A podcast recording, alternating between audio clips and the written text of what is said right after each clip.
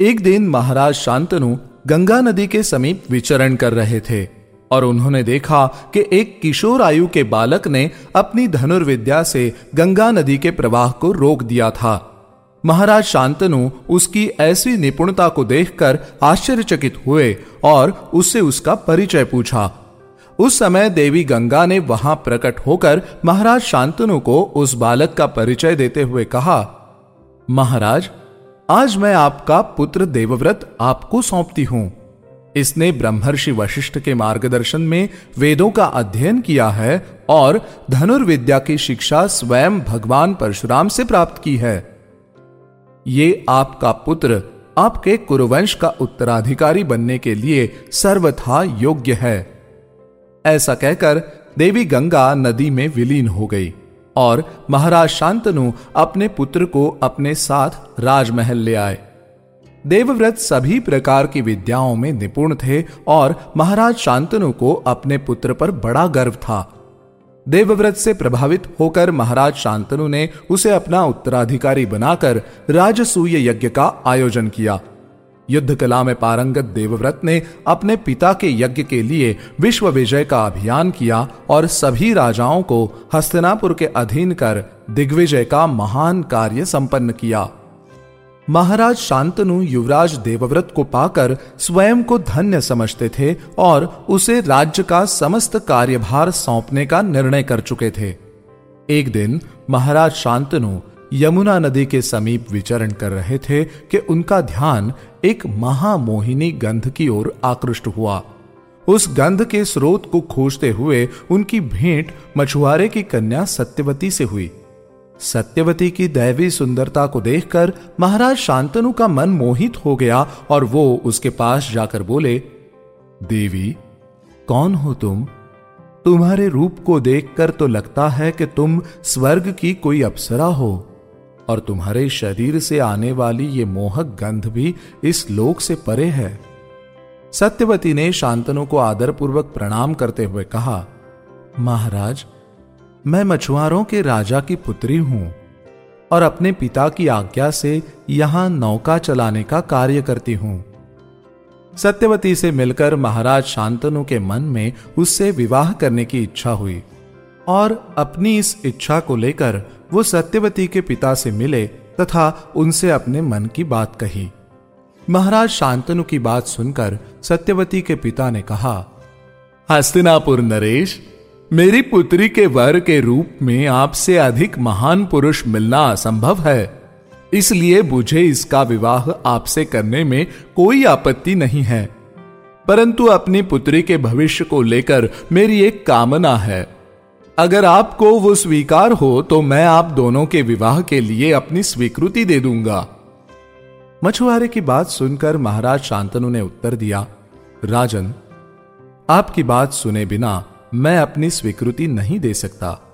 आप अपनी इच्छा व्यक्त कीजिए, और यदि मेरे सामर्थ्य में हुआ तो मैं उसे अवश्य पूर्ण करूँगा, और आपकी पुत्री से विवाह करूँगा। सत्यवती के पिता ने कहा, ओ भरत कुल गौरव मेरी कामना है कि आपके बाद मेरी पुत्री की कोख से जन्मा आपका पुत्र ही हस्तिनापुर का सम्राट बने, और कोई नहीं। ऐसा वचन देना शांतनु के लिए संभव नहीं था। इसलिए वो बिना कुछ कहे वहाँ से चले गए। इसके बाद शांतनु दुखी रहने लगे और अपना समय ध्यान और चिंतन में व्यतीत करने लगे। एक दिन शांतनु इसी प्रकार चिंतन में लीन थे कि देवव्रत ने उनके पास आकर पूछा, पिताश्री, राज्य में सब और शांति है। सभी राजा आपकी आज्ञा का पालन करते हैं। फिर भी आपका चित्त सदा उदास प्रतीत होता है। जैसे आपको कोई कष्ट हो। आपके मन में ऐसा क्या है जो आप किसी को बता नहीं रहे हैं? शांतनु ने अपने पुत्र की बात का उत्तर देते हुए कहा पुत्र यह बात सच है कि मैं सदैव चिंतित रहता हूँ। मेरे बाद भरत कुल की वंश परंपरा को आगे बढ़ाने का दायित्व तुम्हारा है। तुम ही मेरे अकेले पुत्र हो। अगर दैव योग के चलते तुम्हें कुछ हो गया और तुम्हारी मृत्यु हो गई तो इस महान वंश को कौन आगे बढ़ाएगा? इसी चिंता से मेरा चित्त व्याकुल रहता है। देवव्रत ने अपने पिता की बात पर शांतनु के एक पुराने मित्र के साथ विचार विमर्श किया और उनके पिता की इच्छा जानकर कुछ मंत्रियों के साथ सत्यवती के पिता से मिलने गए। सत्यवती के पिता ने देवव्रत का यथोचित सत्कार किया और उनको उत्तम आसन पर बिठाने के बाद बोले, युवराज, आपके पिता समस्त भारतवर्ष के सम्राट हैं और आप एक महान पिता की योग्य संतान हैं। आपके पिता के विवाह के प्रस्ताव को मना करना किसी भी पिता के लिए अत्यंत कठिन है। परंतु मेरी ये पुत्री भी एक महान राजा की संतति है और आपके पिता ही उसके लिए एकमात्र योग्य वर है। मेरी एक ही चिंता है कि मेरी पुत्री की संतान हस्तिनापुर के सिंहासन के लिए आपकी प्रतिद्वंद्वी होगी और आपके सामर्थ्य के समक्ष वो नष्ट हो जाएँगे। मछुआरे की बात सुनकर देवव्रत बोले, ऐसी बात है तो मेरी ये प्रतिज्ञा सुनिए। मैं गंगा पुत्र देवव्रत प्रतिज्ञा करता हूँ कि मेरे पिता के पश्चात आपकी पुत्री का पुत्र ही हस्तिनापुर के सिंहासन पर बैठेगा। देवव्रत की बात सुनकर मछुआरे ने कहा, मुझे आपकी प्रतिज्ञा पर कोई संदेह नहीं है। आप धर्मपरायण क्षत्रिय हैं और इन राजाओं के समक्ष आपने जो प्रतिज्ञा की है, आप उसके अनुकूल ही आचरण करेंगे। परंतु आपकी संतान का क्या?